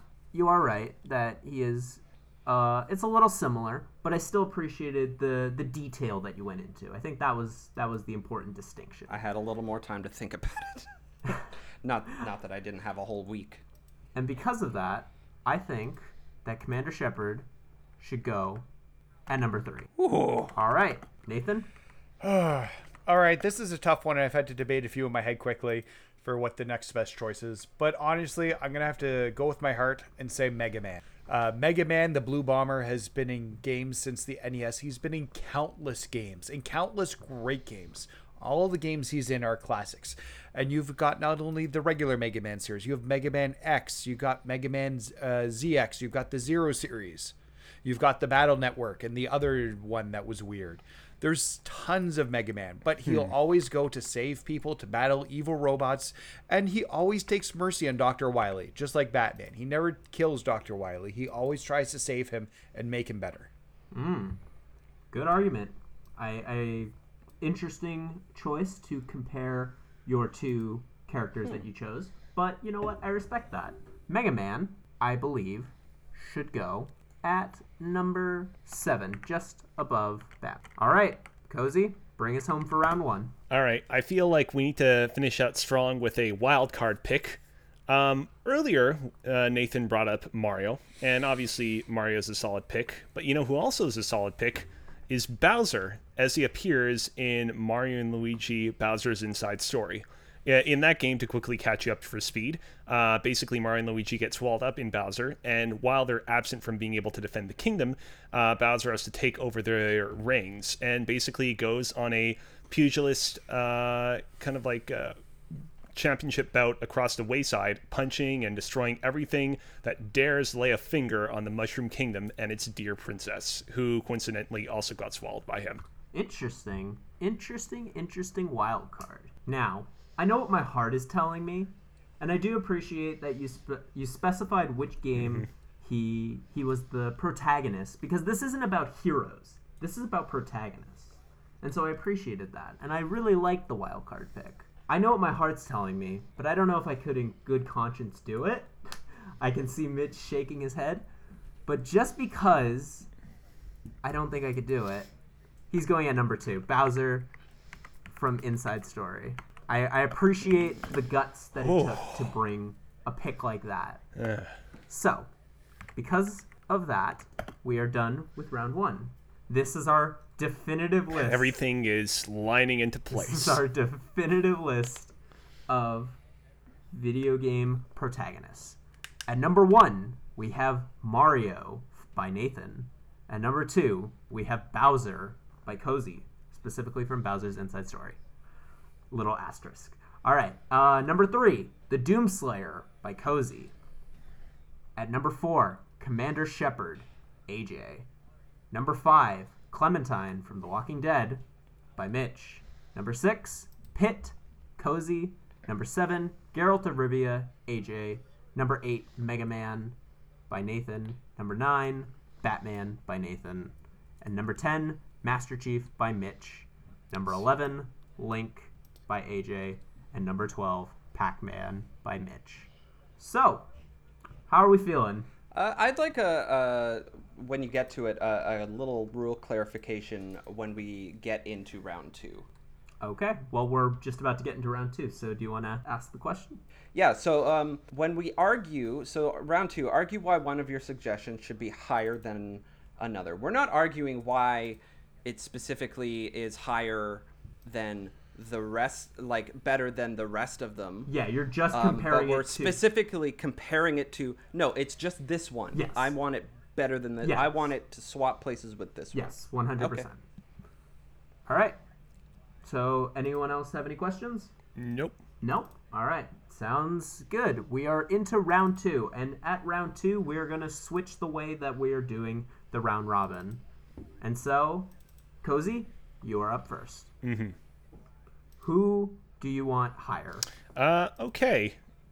So, I mean, I, I think I'm gonna leave Bowser and Doomslayer as they are. I don't want to tempt Mario. Um, I'm gonna make a uh, case for why Pit should be higher than Commander Shepard. I think that you know Commander Shepard, male or female, they do their role right.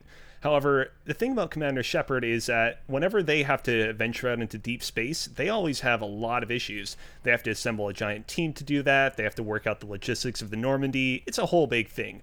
Pit, half of Kid Icarus Uprising is Pit going into deep space like it's nothing. Pit is not afraid of space. He loves it. He relishes in it. And for that reason, I think that you've got to put Pit higher than Commander Shepard. Very solid argument. I, I like that a lot. But because we are fair here, AJ, you do get a rebuttal. You get the same amount of time to rebuttal. Are you ready? Ready. Go. Uh, Pit is just a, a, a boring ass angel that, you know, fights things. Uh, Commander Shepard is the first of the human people to be a specter, an elite soldier meant to defend the galaxy against any threat. And he does just that. He is the best protagonist when compared to Pit. Hmm. Interesting. They, not he. It is not always a he. My my Shepard was a he. Fair enough. And So- you can only talk from your own experience. So, That is what I'm doing. I liked your I liked your rebuttal, but I really appreciated the point that Cozy made of Pit is he doesn't need a team. He can be by himself. And that's I think what a good protagonist can be. He can be versatile to work with other people or not need to. And Shepard, you never really brought up the point that Shepard can do that. You so, you know what? That's fair. Pit Pit's going above Commander Shepard at number four. All right. Yes. Oh, yes. The decks are falling into place. All right. So, if I am not mistaken, it is now Nathan. You get to choose how you want to. Well, I obviously can't change number one, which leaves nine and eight. And I'm going to go after Batman and say Batman should be above the Doomslayer. And I'm going to appeal to your sensibilities, Alex. I know you love Doomslayer, so I want to be careful in how I'm approaching this. But Batman, I know you have a love of Joker and you have a love of Batman as well. Hmm. And let's be honest. The motivation and the character of Batman is so much more than the Doomslayer. The Doomslayer grunts and he runs around a lot.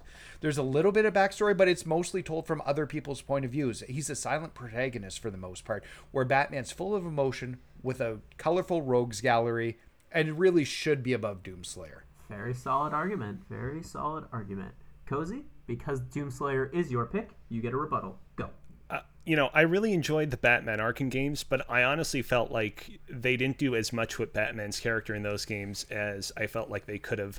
By comparison, while it's true that the Doomslayer doesn't have as much going on with him, I feel like the game intimately understands that and it doesn't necessarily try to go there at all. Whereas I feel like with Batman, it's like they try to go there halfway, but it's kind of half hearted. Doomslayer, they understand this guy isn't going to have much story, and they design the whole game around that. Batman, it's not as focused in that regard. Very nice. Ooh, this is this is a tough one. It's like I'm choosing between my children. This is so difficult. But I do gotta say that just to man, I feel like I don't win. What are you doing? Either I, I are don't doing, win. Alex? I don't win either way. I really don't. Alex, be cool. Be cool, Alex. Do it. Do Be it. cool. Do it, Alex. What is your heart telling you?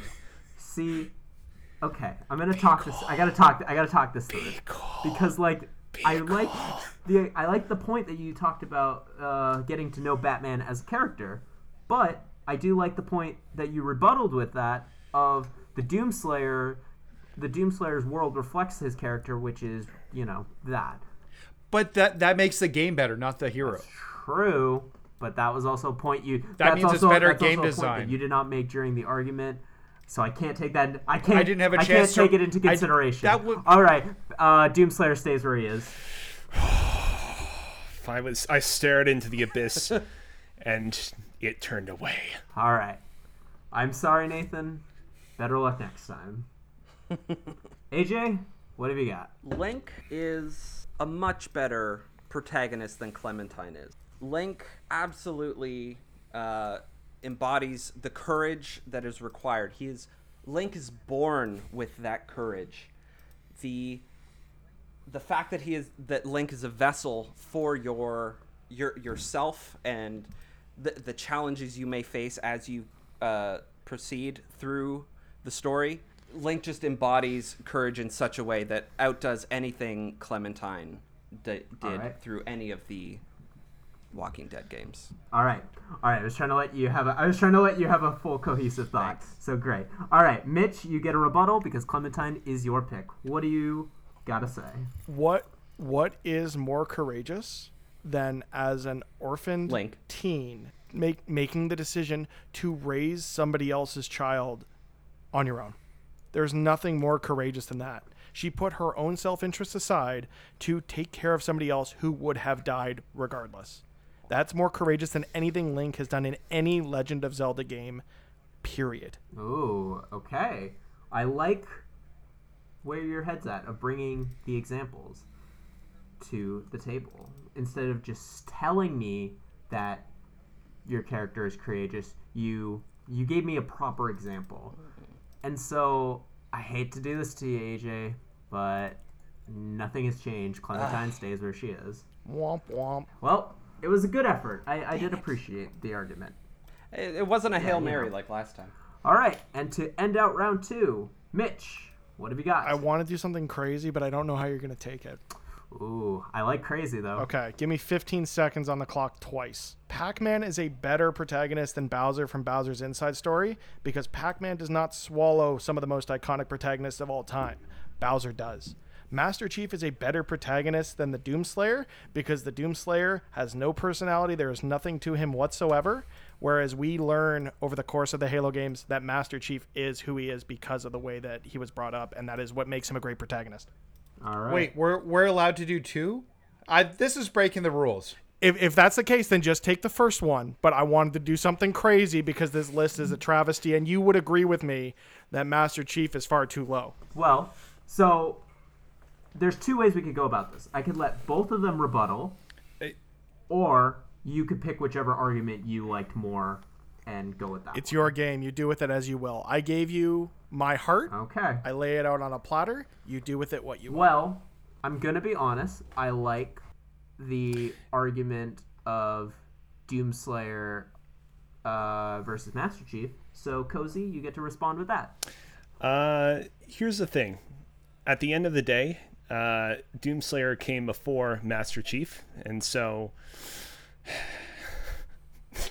I don't got a counter argument other than I. Alex, that will- has nothing to do with the character. It's Master I don't Chief's have a still counter argument other than Alex, be cool. Okay, it's, all right. well, I'm choosing between my two actual children this time, but also, you know, man, oh, the see the Alex be cool. That was your argument last time, and because of that, it did work, and so I can't let it. I can't let it. I can't let it work twice in a row. So Master Chief goes above Doomslayer. You know, I'll I'll, I'll fully accept uh, this loss on my part. I, I will also Pac-Man? say I feel come like you kind of bamboozled me at presenting both of those arguments at once because I didn't know in my head do I focus on countering the Bowser argument or do I focus on countering the Doomslayer argument. It worked though. I, I fully accept it. I'm not gonna I'm not gonna you know dispute what's happening here. I'm just saying. Understandable. I apologize. They were both yours, Cozy.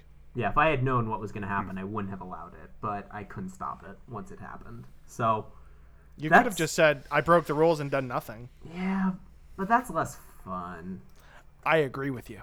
I mean, it probably would have been funny, but I I like to respect the integrity of the game, which actually no, wait, promi- that's that's the opposite of it. Never mind. I promise it won't happen again. But just looking at the list the way it was, they both needed to move, and at your discretion, you chose, and that's understandable. Yeah. And besides, I liked. I thought there was going to be a better argument of Master Chief versus Doomslayer because they are similar in, like, sort of being the vessel for the player. Regardless, whatever. Um, so round three, we are moving on. Are the scores at the bottom of the page accurate? I'm doing it right now. Okay, I will bring up the scores in a minute. As the list stands, Mario is still at number one for Nathan. Bowser is still at number two for Cozy. Master Chief has moved to number three by Mitch. Pit, I think Pit's still in the same spot. I'm not going to do this for everyone. Pit's number four. Pit's number four for Up Cozy. Clementine, number five for Mitch. Commander Shepard eh, for AJ is at number six. Geralt of Rivia for AJ is at number seven. Mega Man for Nathan is at number eight. Batman for Nathan is at number nine. And the Doomslayer, who is far too low, but those are the rules for Cozy, are at number 10. So, the score as it stands by the end of round two AJ, two points. Mitch, five. Cozy, six. Nathan, seven. It's pretty close, guys. And we got one more round. And it is the random number generator. I get to make you have an argument. Now, Hell yeah. we're going to do this in a different order. Uh, Nathan, pick a number. Sorry, what was the numbers between? Uh, 1 and 15. 1 and 15. I'm going to go with what I did last time. Lucky number 13. Number 13. All right. Number 13 is Pokemon Trainer from Pokemon Red. Ooh, Pokemon trainer. Um, so he wanted to be the very best, the best that no one ever was. But he gets a Pokemon from a professor, an old man, gives him a thing, and he sets off. And his mom just says, "Go, go adventure and do whatever you want." And then he just leaves home, and he starts going and collecting Pokemon and imprisoning them in these balls while he travels to become a Pokemon master, to be the best person at imprison, imprisoning animals in balls and making them fight each other. I mean, I don't know how you can argue that this isn't the best protagonist. What I wanted to say earlier is that so the po- red from the first Pokemon games is actually kind of infamous in the games for literally never speaking. Even when he makes cameos in future games like Pokemon Gold or po- most recently Pokemon Sun and Moon, he like literally is just like dot dot dot whenever he tries to speak. Interesting. I didn't know that. Okay. So, Red, or I refer. For the record, though, as somebody who really likes Pokemon, I endorse uh, Nathan's argument all the same. Can you put it above Doomslayer, Well- though, Alex? I feel like. I mean, I might have to because he did have a pretty good argument. Ugh. I just keep looking at it and just getting really sad that it number ten. Ugh. Oof. All right. Um, I did like your argument. I think. Um, I thought if this list was Pokemon or Pokemon, if this list was video game heroes, Can we you do best Pokemon probably- at some point? I mean, if you want to host, we will, yeah, don't worry. I, I assume we will. Sweet. But I did make the point that protagonists don't have to be good; they don't have to be heroes. And the point you made of prisoning Pokemon that sounds like a pretty hefty goal for somebody for a protagonist, and that's what protagonists have to do. They have to have a goal in mind. And you said two, wanting to be the very best and imprisoning Pokemon. And so because of that, I think that Pokemon Trainer, otherwise known as Red, is going to go Don't do it. at number five. Boo. Yes. I'm so sorry, Yes, Doomslayer. yes. All right. You're not even apologizing to me. You're just apologizing directly to the I, Doom Slayer. I'm sorry about that ping. That was my phone. Um, yeah, I'm sorry. It's okay. I mean, do not disturb exists. But I, I didn't. I thought I wasn't popular enough to get messages. All right. Um. So, now that we're going in a wacky, strange order, uh, Mitch, what have you got? Number wise, lucky number seven, Alex. lucky number seven. Now, this is the wild card. It's a free pick. Oh, free pick. Okay, let me go to my list then. Give me one second. I was not looking. I was not anticipating this.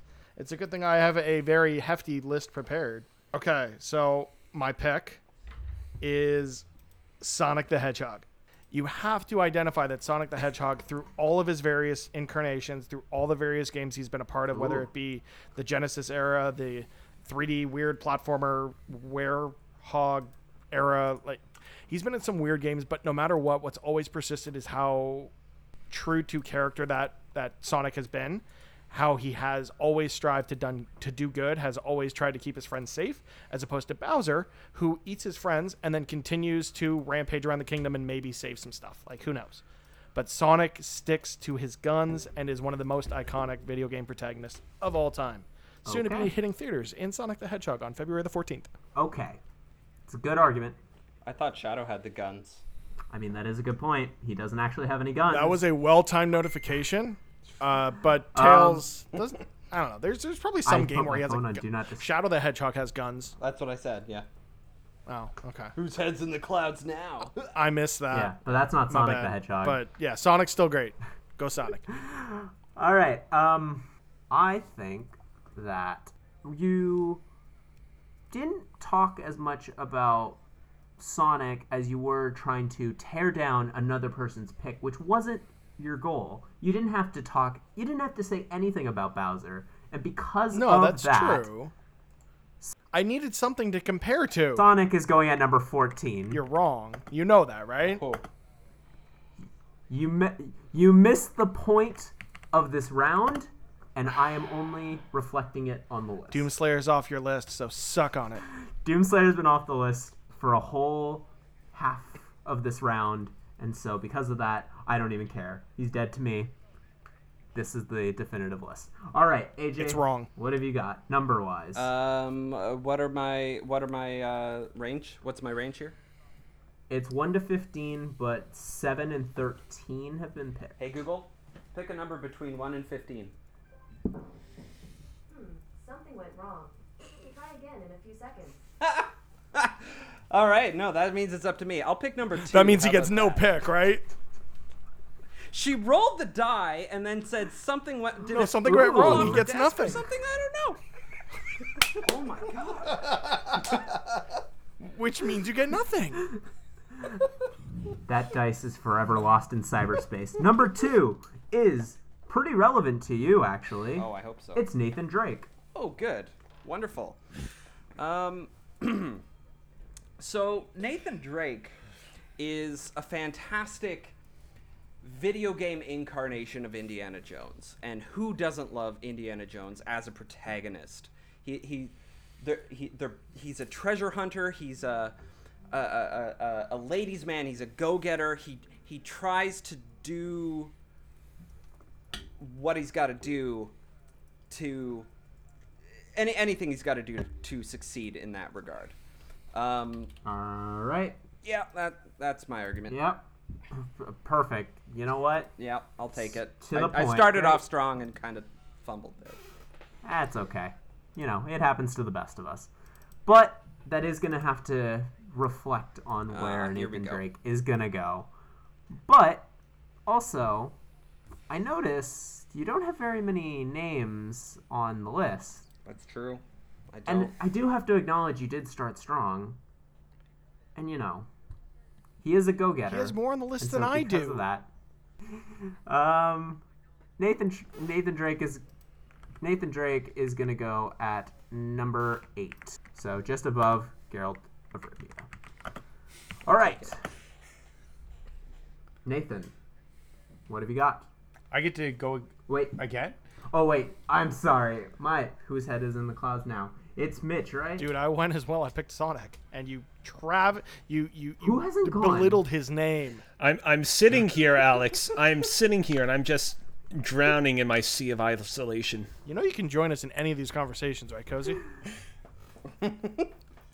Hey, I know, been- I know. It's been a long day. I'm sorry, Cozy. But it's only Wednesday. I've been up since four in the morning, but that's unimportant. Um, Somebody needs to ban all phone jingles going off in the middle of podcasts. By the way, I'm using mine as a timer, and so that's why even on Do Not Disturb, it was still uh, jingling. Regardless, Cozy, I am so sorry. Please pick a number and forgive me. uh, two, T- uh, two is already uh, ten. Ten? All right, you get Yes, Aloy from Horizon Zero Dawn. Aloy. Uh, okay. Go ahead. Yes. Uh, see, here's the thing about Aloy is that Aloy's been dealt a bad hand in life. Uh, she's been forced to uh, grow up in a land that's ravaged by giant robotic dinosaurs. And does she just be like, all right, well, I'm just gonna live quietly in the you know primitive little cities that uh, populate this savage land? No, she's like, I'm gonna take advantage of all this futuristic technology and tame the dinosaurs and make them uh, inferior to me, uh, make them submissive to me. Uh, and I think that for that reason, like, it's one thing to tame dinosaurs, and it's another thing to tame robotic dinos- dinosaurs. And for that reason, I think Aloy needs to go high. Ooh, very good point. And, you know, robot dinosaurs are pretty cool, and so that does mean that her cool factor goes up just by association. Because of that, I think that was a very strong argument. Yes, it and was. I also feel really, really bad about completely forgetting that you didn't pick a number. That's not going to completely go into the reason why I'm putting Aloy at number four, but it, you know, helps just a bit. Hmm. So, All right. this There is the go. definitive list of video game protagonists. I'm going to start reading. Mario at number one for Nathan. Congratulations, Nathan. Who's the real winner here? Bowser at number two from Bowser's Inside Story for Cozy. Master Chief at number three for Mitch. Number four, Aloy for Cozy. Number five, Pit, also for Cozy. Number six, Red from Pokemon for Nathan. Number seven, Clementine for Mitch. Number eight, Commander Shepard for AJ. Number nine, Nathan Drake for AJ. And number ten, Geralt of Rivia for AJ. And unfortunately, the ones that were knocked off the list Mega Man at number 11 for Nathan, Batman at number 12 for Nathan, Doomslayer at number 13 for Cozy, Link number 14 for AJ, Pac Man number 15 for Mitch, and number 16, Sonic for Mitch. So, How can two of the most iconic video game protagonists of all time be at the, or actually four, be at the bottom of this list? because the arguments weren't strong enough, You're wrong, and you should feel bad about this list. I feel great about it. And to be fair, Yeah, is where's better Doomslayer? Than, well, I mean, you know, we all make mistakes. Apparently, ours was letting you host. So, Oh, are the uh, are the I'd li- I'd like to file I- an HR I- complaint for that one. Wow. I kid. I Wow. kid. I kid. This has been fun.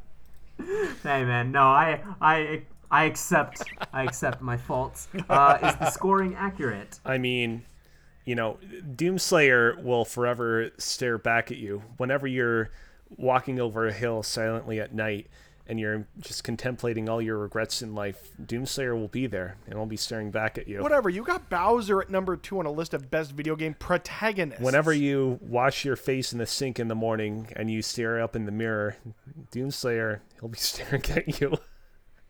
Don't you have Twitch things to do? Let's just fin- let's just wrap it up. Whenever you watch my stream on twitch.tv slash kozibearlive, Doomslayer will be Don't there. spell it out. It'll be in the description. We're not in the plug section yet. Let me just say what the scores are very quickly. AJ, unfortunately, you came last with three points. I thought this was like golf rules, like lowest stroke Well, count. in that case, AJ, you win. Congratulations. Yay! I did it. All right, Mitch, you got four points. Nathan with six, and at number one, Cozy, even though Slayer was not on the list. So congratulations, Cozy. You did a great job. You managed to sell a villain as a protagonist, which I think was very admirable. Congratulations. This has been fun. Thank you. I can't wait to never host again. But I'm sorry. as previously discussed, we were going off of golf rules, so I'm afraid that AJ takes the victory this round, which means that AJ, it's your turn to host next week. Oh no! Is he gonna be back next week? Actually, wait. I need to step in as HR actually because a, uh, AJ has a complaint against him. He doesn't What? actually get a chance to win. Um, it's kind of one of those negative things that until it's off his uh, record, Well- he can't win. Let's let him redeem himself by hosting next week. I think that sounds fair. That's fine. I won't be here. we'll see if that one goes live. Oh, wait a minute. Why are you not here? Um, Mitch, what happened? Yeah, that that that one line I just dropped there is kind of you know, that's that's not sitting well with HR. But on the on the realist, it's my fiance's birthday. I if I pass that up for this, I will no longer have a fiance. So, you know where my priorities no. are. Will be your fiance. All right, let's wrap it up. Um, Mitch, since you're not going to be here, where can people find you? Crying in a corner because this list is a travesty. You Okay. can find me on Twitter or Instagram at Mr. Mitch George. Nathan, where can people find you? Uh, follow me at um, Twitter at the underscore nmac. Cozy? Uh, at Twitter on at. Uh, it sounds weird to say at Words are Yeah, hard. On Twitter, at Alex Kozina, A L E X K Z I N A. I realized I shouldn't have said that out loud because they're now in the show notes. I apologize for that. Next person.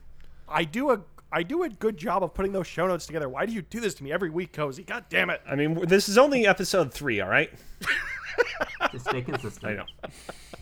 It's a bad habit to get over. I get it. Growing pains for all of us, especially AJ, because he doesn't know. All right. Uh, anything else you want to plug? Uh, yeah, I'll plug my stuff. I Uh, meant Cozy because he oh, only said his. Twitter. Oh, yeah, I just uh, I said this at the top of the show. Please uh, tune in uh, sep- uh, February 17th, twitch.tv slash kozibearlive for the first ever Kazina for Kind of Funny Direct, 9 p.m. EST, 6 p.m. Uh, PST. Perfect. All right, AJ, now it's your turn. I'm Time Zero on all the things Twitter, Instagram. That's capital T, capital H. And I am blatantly Alex on Instagram and blatantly underscore Alex on Twitter. It's been nice hosting. I'm probably never going to do it again because I've lost all the trust. Also, the show is on Twitter at PressYYZ. Please follow us there for all updates related to the show. All right. Thank you for listening, everybody. We'll see you next time. Ciao. Adios. Goodbye. Later, guys.